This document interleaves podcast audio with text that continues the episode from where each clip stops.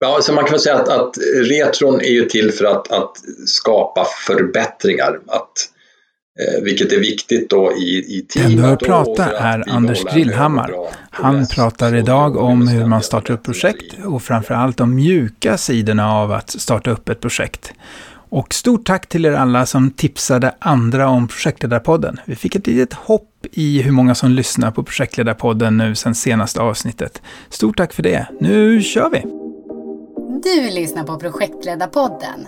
En podd för dig som gillar att leda projekt och vill lära dig mer av andra om projektledning. Han brinner för människor och ledarskap.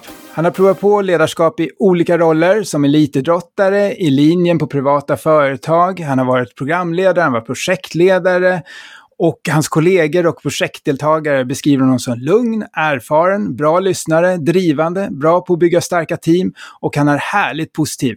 Idag har vi Anders Grillhammar med oss för att prata om att starta projekt. Välkommen! Tack Mattias! Hur får man då till den bästa möjliga starten av ett projekt? Jag har väldigt goda erfarenheter att, att ta sig tid, investera i teamet i början av projektet. Eh, det kommer betalas tillbaka sig oändligt många gånger. Och då kan man undra, vad är det då som symboliserar ett team som trivs tillsammans och är högpresterande? Självklart så är det rätt och hög kompetens, men det räcker ju inte. Rätt och hög kompetens är, tycker jag, hygienfaktorer. Jag brukar prata om fyra punkter som symboliserar högpresterande team. Och det är att teamet ska ha en gemensam målbild med projektet. Jag tycker det är viktigt att ha en stark projektkultur. Jag tycker det är viktigt att individerna i teamet känner varann. Och jag tycker också det är viktigt att individerna i teamet blir sedda, hörda och coachade. Så det är mycket mjuka faktorer du är inne på här. Men hur får man då till en bra gemensam målbild? Ja, det, det gäller att ställa sig frågan, vad är det vi ska uppnå? Är det samhällsnytta? Eh, är det nöjd kund? Beställare? Nöjda användare? Ska vi bli årets projekt? Eh, finns det ett datum vi ska lansera? Eller är det någonting annat? Eller är det alla av de här kriterierna? Eh, mitt tips är att du som projektledare tar fram ett förslag på målbild. Eh, och här tycker jag att man ska använda projektspecen, eh, projektbeskrivningen som underlag. Presentera ditt förslag för teamet. Eh, var öppen och lyhörd Eh, för att ändra komplettera målformuleringen. Och det här är ett sätt att skapa engagemang i teamet, eh, att formulera den här målbilden tillsammans.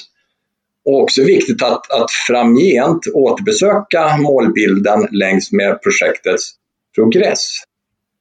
Jag, jag kan också rekommendera att sätta och följa upp delmål som stödjer den målbild ni tillsammans har tagit fram det kan vara till exempel i sprint X så ska vi ha bockat av 80% av de icke-funktionella kraven. Eh, det skulle kunna vara senast i sprint X ska alla funktionella krav vara eh, estimerade.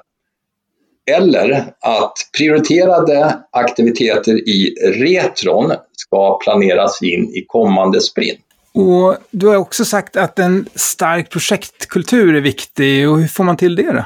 Ja, här vill jag återkomma lite grann till, till och dra paralleller till idrotten. Eh, och då kan man ta ett ishockeylag, det är aktuellt nu med, med hockey-VM, eller ett fotbollslag, det är ju snart fotbolls-EM, eller vilken dagidrott som helst är mer framgångsrika när de arbetar som ett lag. Och det är samma sak som jag vill uppnå här. Kulturen blir ett, ett fundament för teamet.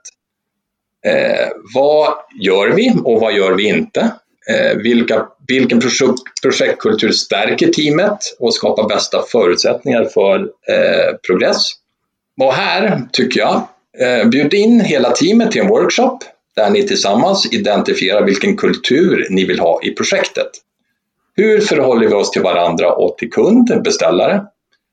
Är vi överens om att feedback är viktigt att ge och få? Eh, hur hjälper vi varandra på bästa sätt? Vilka förväntningar har vi på varandra? Vad är det som är okej? Okay? Vad är det som inte är okej? Okay? Raljerar vi om kollegor, chefer, beställare, användare? Jag kan lova att det gör vi inte i mina projekt. En viktig kulturfråga tycker jag också är om det är okej okay att göra fel. Och här tycker jag vi projektledare har ett, ett stort ansvar att visa vägen. Har du gjort fel, ta chansen att berätta det för teamet. Jag lovar att det kommer att smitta av sig och att teamet kommer att fokusera på hur det uppkomna problemet ska lösas snarare än vem som har gjort fel.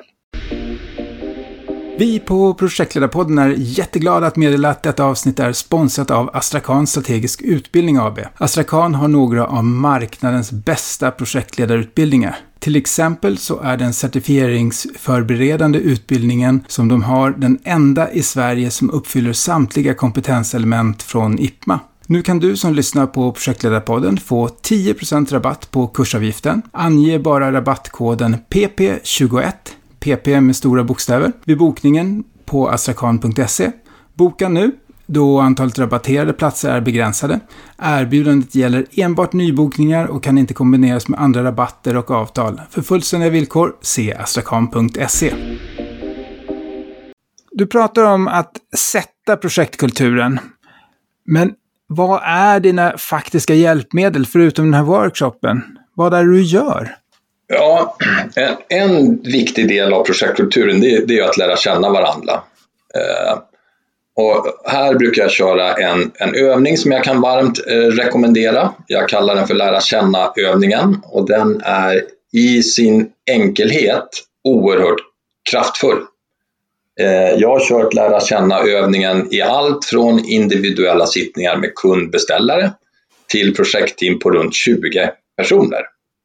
Och vad är då lära känna-övningen? Jo, det är att eh, Eh, varje person eh, som är med på övningen får ungefär en 15 minuter på att förbereda en presentation av sig själv som ska då vara 5 till 7 minuter. Eh, första gången jag gjorde den här övningen så tänkte jag, åh herregud, hur ska jag kunna prata om mig själv i 7 minuter? Han som körde övningen sa att Anders, du har två minuter kvar, jag var inte ens halvvägs i min presentation. Eh, så det är personen som väljer presentationssätt eh, helt och hållet själv. Det kan vara att man gör en powerpoint, man kan rita eller skriva på ett blädderblock. Det är helt fritt fram.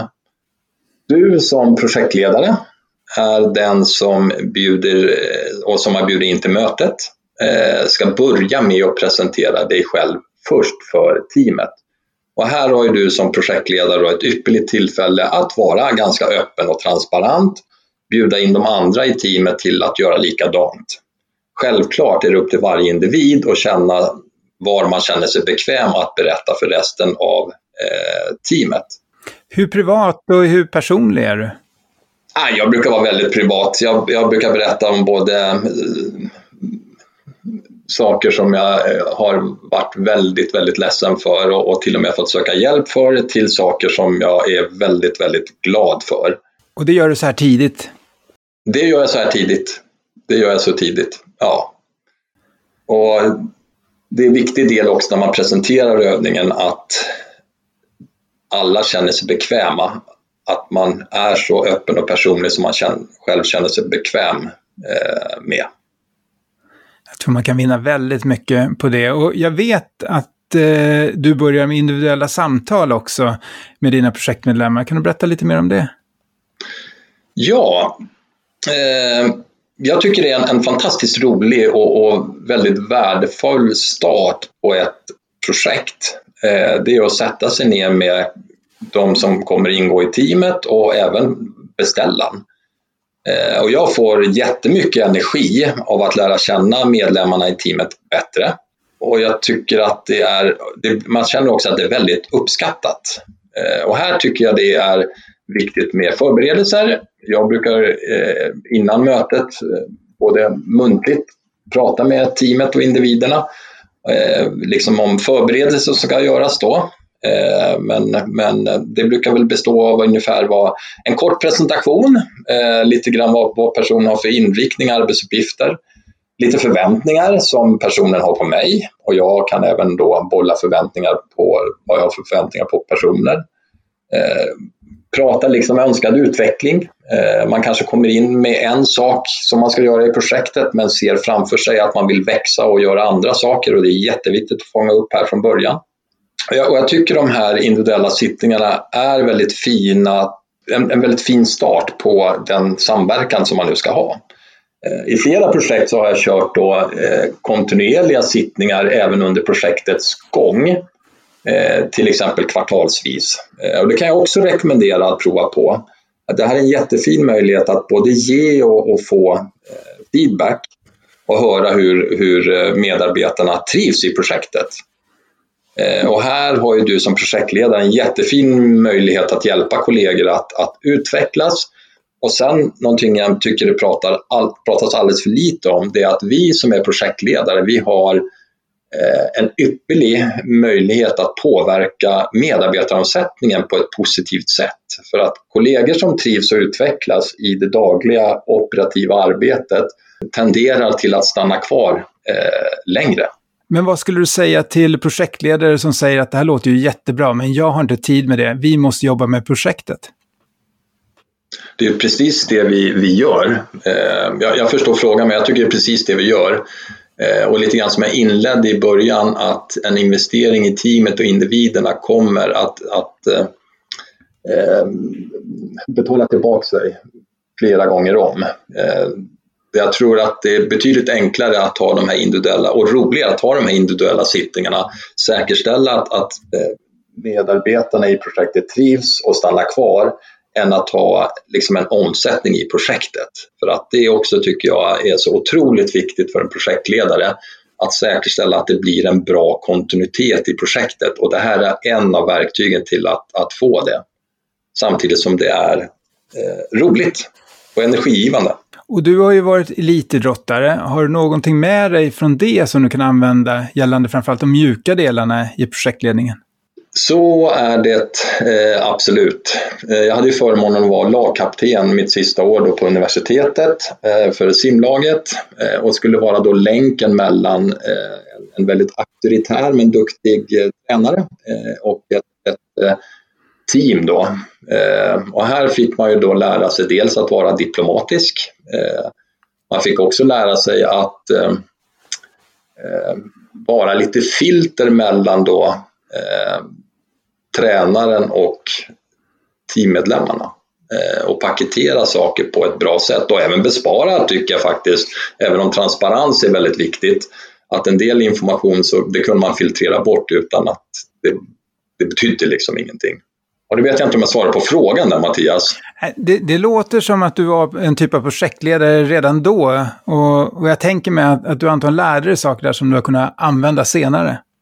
Jo, så är det absolut. Absolut är det så. Jag menar allt ifrån att eh, som lagkapten så gäller det att hålla ihop laget och få alla att trivas och känna att de, och peppa. Det var ju mycket frågan om att peppa eh, och sprida självförtroende och trygghet i omgivningen. Eh, och man får ju lära sig den hårda vägen också, både att eh, framförallt då motgångar. Eh, det är ju någonting som, som man verkligen får träna på inom idrottens värld. Oavsett om du är framgångsrik så har alla idrottsmän motgångar. Men också att hantera framgångar eh, och ändå behålla en, en ödmjukhet i det tycker jag också är väldigt viktigt. Har du några tips på hur man hanterar motgångar och medgångar och hur man kan peppa sina projektmedlemmar? Jag brukar säga så här att, och det är någonting som jag också vill sprida och sprider i de projekt och det vill jag verkligen skicka till ett, ett medskick till alla er projektledare som, som lyssnar nu att när någonting går snett så är det väldigt enkelt att vi, vi lägger väldigt mycket energi på det. När någonting går riktigt bra, då är det väldigt enkelt att vi säger ja, ja, det där var bra, vad kul, nu går vi vidare. Eh, så att det där skulle jag vilja vända på lite grann.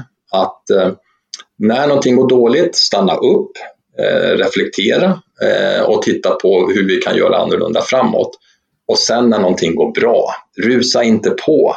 Stanna upp och njut av framgången tillsammans med, med teamet. Och få energi utifrån framgången till att fortsätta ha en bra progress. Har du något tips på hur man skapar den här energin när man stannar upp?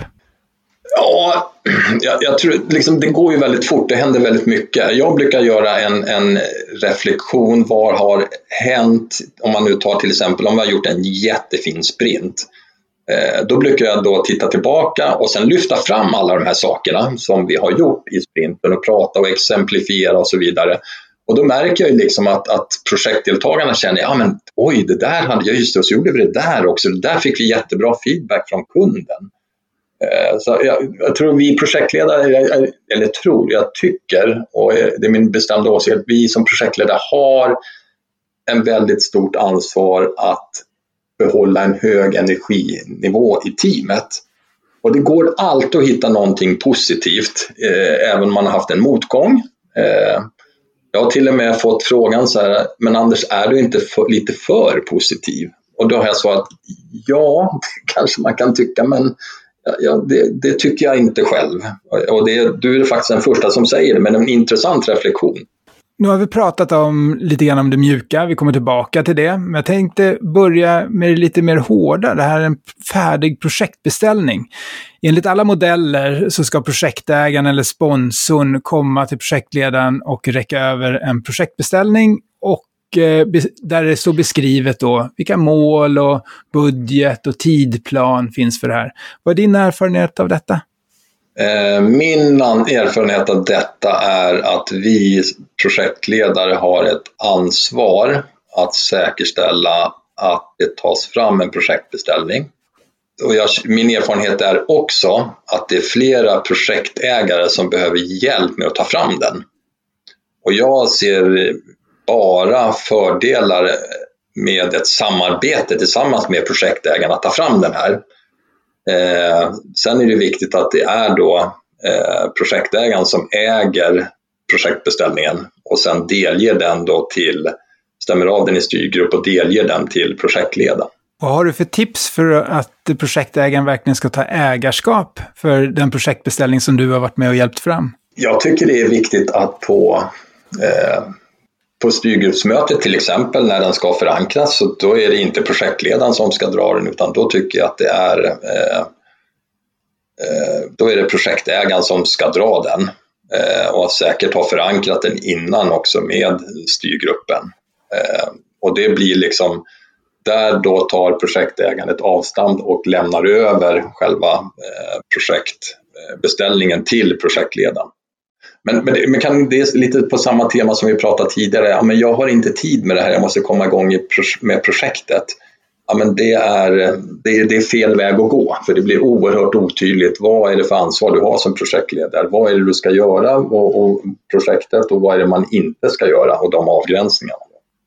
Och det behövs ju också, tycker jag, det här fundamentet för att sätta de här målen för projektet ska ju växa fram utifrån eh, projekt, projektbeställningen. Och ökad fart korrigerar inte felaktig riktning, brukar jag säga. Hur arbetar du med projektmålen i beställningen? För där finns ju både effektmål och projektmål, eller bör finnas i alla fall.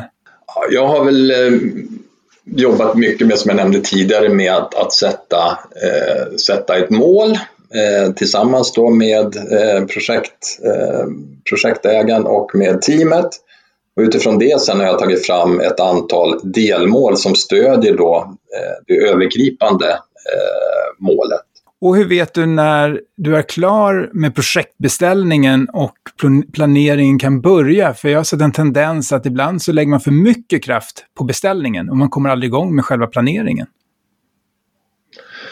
Ja, det är en jättebra eh, fråga Mattias. Jag tycker man ska ta fram en, en första version som då omgivningen känner sig bekväm med. Sen går det ju faktiskt att, att även komplettera, inte revolutionerande med på marginalen. Så jag tycker det är viktigt att få eh, good enough eh, och sen börja planera utifrån, utifrån det. Du har pratat om projektmålen och nu gäller det att förankra den här projektomfattningen med dina delprojektledare eller dina projektdeltagare. Hur får du dem att veta vad som ska göras?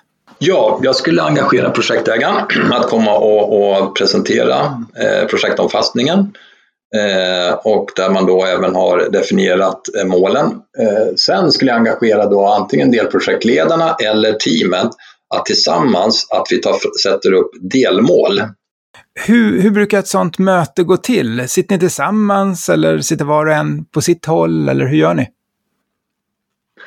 Jag, ty jag, tycker det är viktigt att sätta saker i ett, ett sammanhang eh, och skapa ett engagemang och vara tydlig med så att hela teamet är med och kommer in i mötet engagerade och förberedda varför vi ska göra den här övningen. Att då bryta ner målen till delmål. Eh, så att, att här kommer då projektdeltagarna, delprojektledarna in eh, motiverade, vet vad vi ska göra och tillsammans då i någon typ av workshop, eh, antingen då digitalt eller som, som det kommer att bli här om inte allt eh, för lång tid bort, eh, tillsammans fysiskt. Eh, och då kan man göra allt ifrån att eh, eh sätta upp eh, gula lappar på, på whiteboards till att använda då en, en, som har faktiskt växt fram en hel del här under pandemin, de här digitala verktygen som man även kan använda eh, även fast man träffas fysiskt så att säga. Jättebra. Och hur jobbar du med tidplaner, milstolpar? När och hur gör du med dem? Jag tycker om jag tittar på mina senaste projekt eh, Eh, så har jag jobbat i eh, någon typ av blandning mellan agilt och vattenfall. Eh, vi jobbar ju väldigt agilt i, i sprintarna. Sen bildar ju sprintarna någon typ av övergripande tidplan för ett visst lanseringsdatum, ofta i form av någon, någon Eh, MVP då som ska eh, lanseras. Produktägaren definierar vad är det minsta möjliga vi kan releasa men, som, och, och, vad ska det innehålla för att skapa så mycket affär, kund och affärsnytta som möjligt. Så att det är en avskalad, väldigt en avskalad release som fokuserar till att skapa mesta möjliga affärsnytta. Då, när du har jobbat med tidplanerna, hur jobbar du då med budgetering när du har sprintar och MVP och allt sånt här? I de senaste projekten jag har eh, jobbat så har vi en, en, ett, ett fast pris, vi har en låst budget eh, och där ska vi då eh, leverera eh, så mycket som det bara går under den perioden. Och då har ni kommit överens om att det här är vår MVP, det här är garanterat, det här kommer vi leverera. Det här är om det går bra och det här är om det går riktigt, riktigt bra. Är det så ni jobbar? Nej, inte riktigt, utan som, som leverantör då så får vi eh, det här ska ni leverera till det här priset. Eh, och det är det som blir vårt uppdrag då att lyckas med att eh, göra. Just det, så att ni har ändå förutsättningar för vad ni måste leverera inom den här budgeten. Så det stämmer, ja. Och hur organiserar du ditt projekt då? Brukar du ha referensgrupper? Brukar det vara brist på resurser? Eh, jag har i de sista fem, sex projekten eh, rapporterat till en styrgrupp Eh, jag har erfarenhet av att även jobba med referensgrupper som jag tycker är ett bra sätt att eh, jobba som en del av eh, förändringsledningen. Brist på resurser, det tror jag alla projektledare har blivit utsatt och, fått prova på. Men här gäller det att ha en bra samverkan då med, med kunden och företaget som man, man representerar och anställd på för att hitta, hitta lösningar. Hur mycket projektledare brukar du vara i projekten? Hur mycket brukar du vara utförare? Jag kan säga att jag, jag har varit betydligt mycket mer utförare tidigare och i, i flera fall har det eh, inte varit positivt för projektledarrollen eh, utan det har tagit eh, fokus från själva projektledandet och i de projekt som jag leder och styr nu eh, så är jag eh, väldigt mycket projektledare och sen finns det jättemånga duktiga kollegor som, som är utförare. Det där tror jag är en vanlig fälla att gå i. Att man blir för mycket utförare och inte hittar balansen däremellan. En annan fråga jag tänker på det är mottagare av projektet. Vi pratar om att starta upp ett projekt här. Tänker du på det redan nu? Det tycker jag är, en, en, eh, det tycker jag är jätteviktigt. Eh, jag tycker det är redan från första sprinten att eh, engagera, få med sig eh, en referensgrupp, få med sig eh, då det vi brukar kalla för superusers, få med oss användare eh, som är då en stor och viktig intressent i det som vi, vi utvecklar. Så att de får vara med och se systemet växa fram. Eh, och där då superusers blir en viktig, viktig ambassadörer för hela eh, lanseringen då som ska, ska komma. Så att, att jobba med, och nu pratar jag mest om då mottagare i form av användare, men sen finns det många andra intressenter också. Så att här tycker jag det är jätteviktigt att, att göra en, en ordentlig kartläggning av intressenterna och sätta upp en, en kommunikationsplan hur vi ska kommunicera med dessa olika intressenter. Och hur gör du den? Är det ett Excelblad eller hur går det till? Excel kan vara en variant. Eh, och det här tycker jag är ett, ett, också ett viktigt samarbete som man gör med, eh, med beställarna. Men, eh, och jag tycker väl inte det är viktigt liksom var man gör det egentligen, utan det viktigaste är att man gör det och att man har en kontinuerlig kommunikation till de olika intressenterna. I samband med att man tänker på intressenter så brukar man även tänka på risker väldigt ofta. Hur jobbar du med riskhantering? Ja, det här eh, vill jag ha som en stående punkt på alla styrgruppsmöten där man dels då eh, presenterar de risker som finns och man kan också Eh, få hjälp av styrgruppen att eh, mitigera riskerna. Eh, jag tycker också det är viktigt att man rapporterar på styrgruppen då vad man har gjort sedan förra styrgruppsmötet. Hur har vi minskat liksom den, den, de risker som vi har satt upp Eh, så att, och det här är någonting som jag känner att jag kan bli bättre på, att egentligen dagligen jobba med riskhantering. Jag skulle säga att det är mitt nästa förbättringsområde som projektledare. Men ändringshantering då, om vi är inne på styrgrupper. Eh, hur jobbar du med den? Om vi börjar då med, med eh, change requesten eh, så tycker jag nummer ett Eh, att det, finns, att det är väldigt viktigt att det finns en tydlig och formaliserad process för hur det här ska gå till. Eh, jag tycker också att pragmatism är väldigt viktigt i den dialog mellan kund och beställare. Eh, ibland så är det så att det är väldigt svårt att verkligen bottna om det är en change request eller inte. och, här tycker jag att, att en ge och ta-kultur är väldigt positiv för progressen och för samarbetet. Har du något tips om hur man kan sätta upp en sån process, hur den kan se ut? Det är egentligen att, att ha ett flöde eh, på var identifieras då denna potentiella eh, CR eh, och sen ha ett flöde då som den löper igenom och sen landar i någon typ av dialog mellan kund och, eh, och eh, beställare. Jag, jag har sett i projekt där man får för mycket change requests. Att det även små saker tas upp och det blir ingen bra relation då mellan kund och beställare. Hur hanterar du det? Ja, men här tycker jag den här ge och ta-kulturen och pragmatismen för att det får inte bli så att vi administrerar någonting i åtta timmar för att göra någonting som tar 15 minuter. Eh, det är inte ett sätt att, att säkerställa bra progress och ett bra samarbete. Eh, och jag har själv hamnat i dialoger som blir, ja, men som blir lite tunga, liksom, som, som eh, lite tunga och tråkiga dialoger. Och hur jobbar du med projekttriangeln? Tänker du efter innan? Vad är viktigast i det här projektet? Tid, kostnad eller omfattning? Eller får det bli som det blir? Ja, det är olika från projekt till projekt det där. Eh, och det tycker jag ska vara en del utav eh, projektbeställningen. Eh, där man fokuserar på det. Eh, och det, blir ju, och det är ju då inte jag som sätter och bestämmer utan det är då eh, projektägaren och, och i viss mån då även styrgruppen som styr det där. En del av projektkulturen är ju hur man hanterar möten. Hur får du till att ni har en bra projektkultur som kan hantera möten på ett bra sätt? Jag gör allt jag kan för att vara, eh, vara ett bra exempel.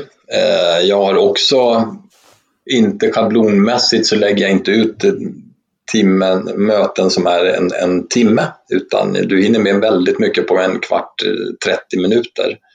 Eh, och jag tycker det är oerhört viktigt eh, att det finns en, en agenda.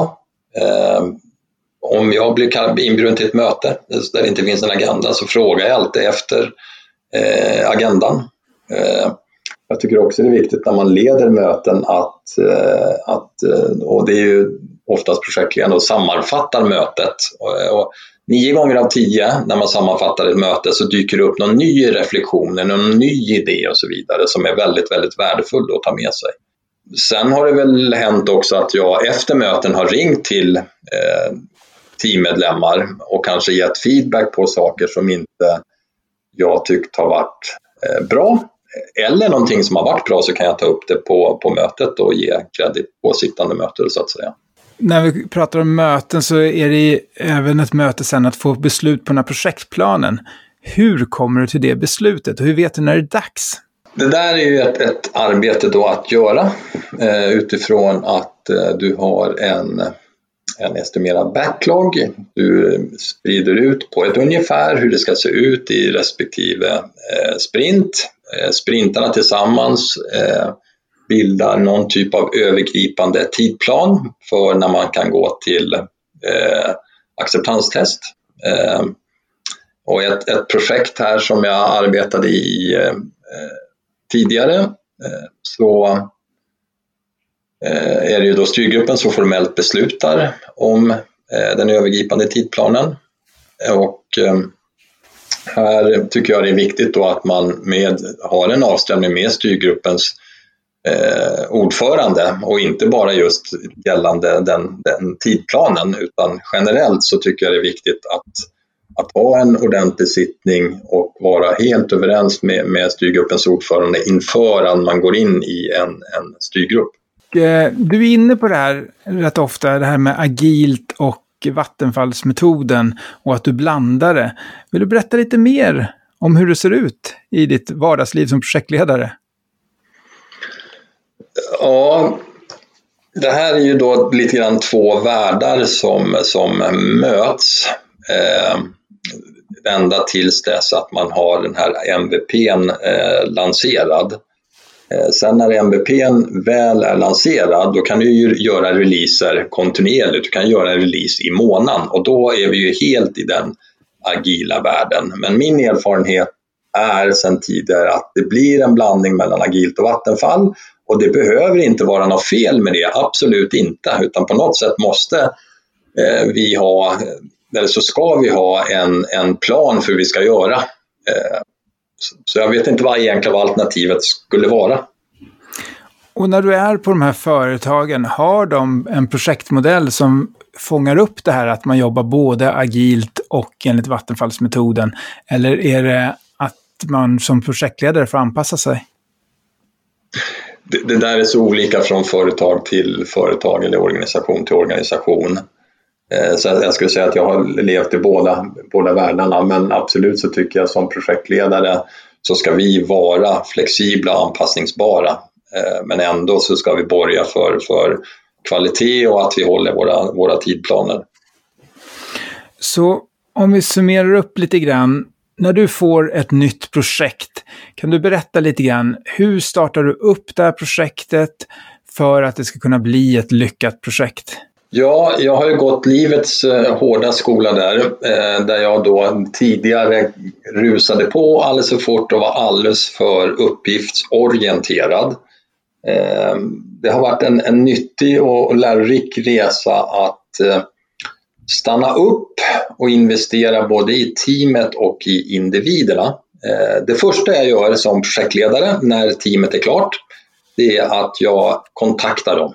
Eh, och eh, Ofta är det så att jag inte har träffat personen tidigare så att då presenterar jag mig lite kort och att jag ser fram emot att jobba i projektet. Jag ställer en hel del frågor till, till medarbetaren och det blir någon typ av en, en första Eh, start på eh, våran då kommande eh, relation.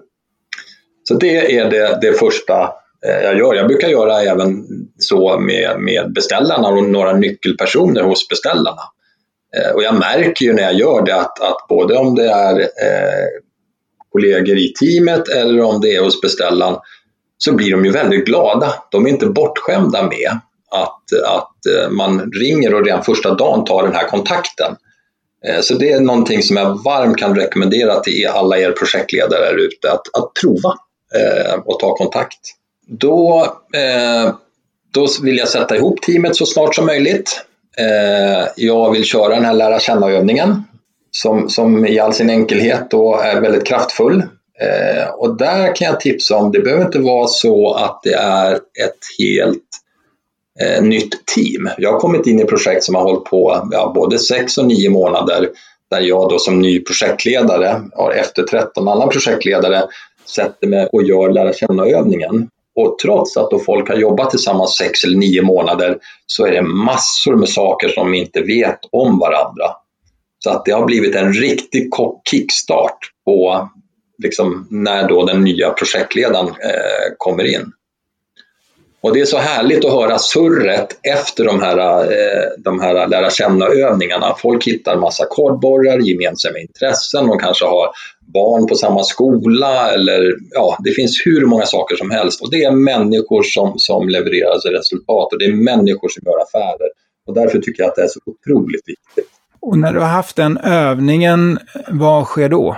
Nästa steg skulle jag säga att, eh, att eh, nu börjar vi lära känna varandra. Eh, då är det dags att börja prata om att, att tillsammans ta fram då den här målbilden, ta fram de här delmålen och också sätta den projektkultur som vi vill ha i projektet. Efter det så är du framme vid att projektplanen är klar eller har du några steg däremellan? Nej, men sen skulle jag säga att, att den är, är klar och att vi, vi, det är någonstans här vi började med då eh, nu har vi gjort hemläxan. Nu har vi liksom lagt fundamentet för eh, och investerat i, i teamet. Eh, och det, det, är nu vi har de här fina förutsättningarna att faktiskt ta oss an det som, som då ska levereras. Och hur hanterar du i det här läget när planen inte stämmer överens med beställningen? När ni konstaterar att det här blir mycket dyrare eller vi kan inte leverera det här som vi hade tänkt?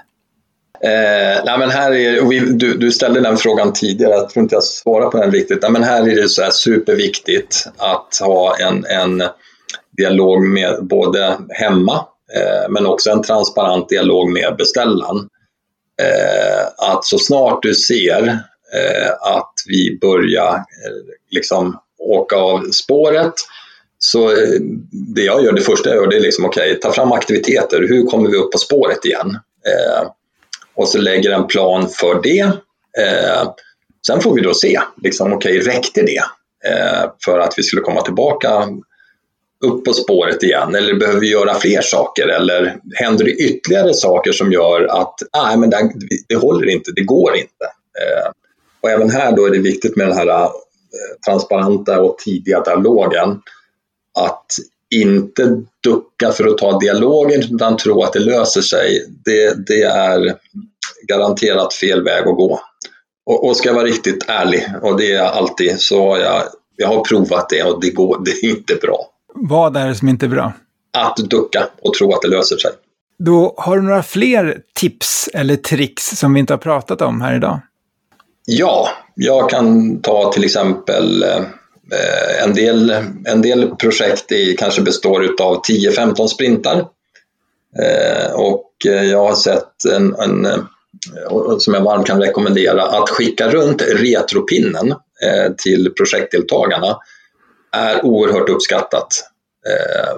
Både av de som får pinnen, okej okay, nu ska jag arrangera nästa retro, men du får också en härlig variation på liksom retrotillfällena. Som projektledare jag lätt fastna i en typ av metodik att göra retros. Eh, men det har varit oerhört inspirerande eh, att se andra personer eh, allt ifrån legoklossar till glada, arga gubbar. Ja, det finns ju massor med olika sätt att göra det här på. Och jag provade det bara här för några veckor sedan i det projekt jag sitter i nu och fick väldigt mycket positiv feedback på att, att vad kul att du skickar runt den här retropinnen. Eh, både från den som fick hålla den och för det övriga teamet. Och för de som inte har varit med om det, kan du beskriva vad ett retro är och vad en retropinne är? Eh, en retro är någonting som man avslutar med sprinten med, eh, där man tittar då på vad är det som har, vad är det som har gått bra i sprinten, eh, vad är det som, som inte har gått bra. Och där man då kan liksom, det blir ju ofta mycket fokus på vad som inte har gått bra. Liksom, och det är där man tar fram aktiviteter som ska då göra att det blir bättre. Ja, så man kan säga att, att retron är ju till för att, att skapa förbättringar. Att, eh, vilket är viktigt då i, i teamet och, och, för att bibehålla en hög och bra progress så jobbar vi med ständiga förbättringar i, i, i teamet. Retropinnen det är att, att eh, man skickar det via en stafettpinne. Jag kanske kör första retron, eh, sen kanske jag eh, retro nummer två eh, ger den till en, en utvecklare eh, i retro nummer tre kanske det är förändringsledaren eller den som jobbar med, med eh, UX som får den. Eh, så att, och då går det liksom runt i, i teamet. Och om någon vill komma i kontakt med dig och ställa några följdfrågor på det du har pratat om idag, hur kan de göra då? Då finns jag på eh, LinkedIn. Då får de kontakta dig på LinkedIn. Jättebra. Och Eh, jag vill tacka dig, Anders, för att du har varit med här idag. Det har varit jätteintressant att höra dina tankar om hur man ska starta ett eh, projekt. Stort tack för att du tog dig tiden. Stort tack till dig, Mattias. Tack för att du har lyssnat på Projektledarpodden. Hör gärna av dig till oss med idéer, tips och förbättringsförslag. Det gör du enklast via mejl på lyssnare projektledarpodden.se eller vid det sociala nätverk du föredrar.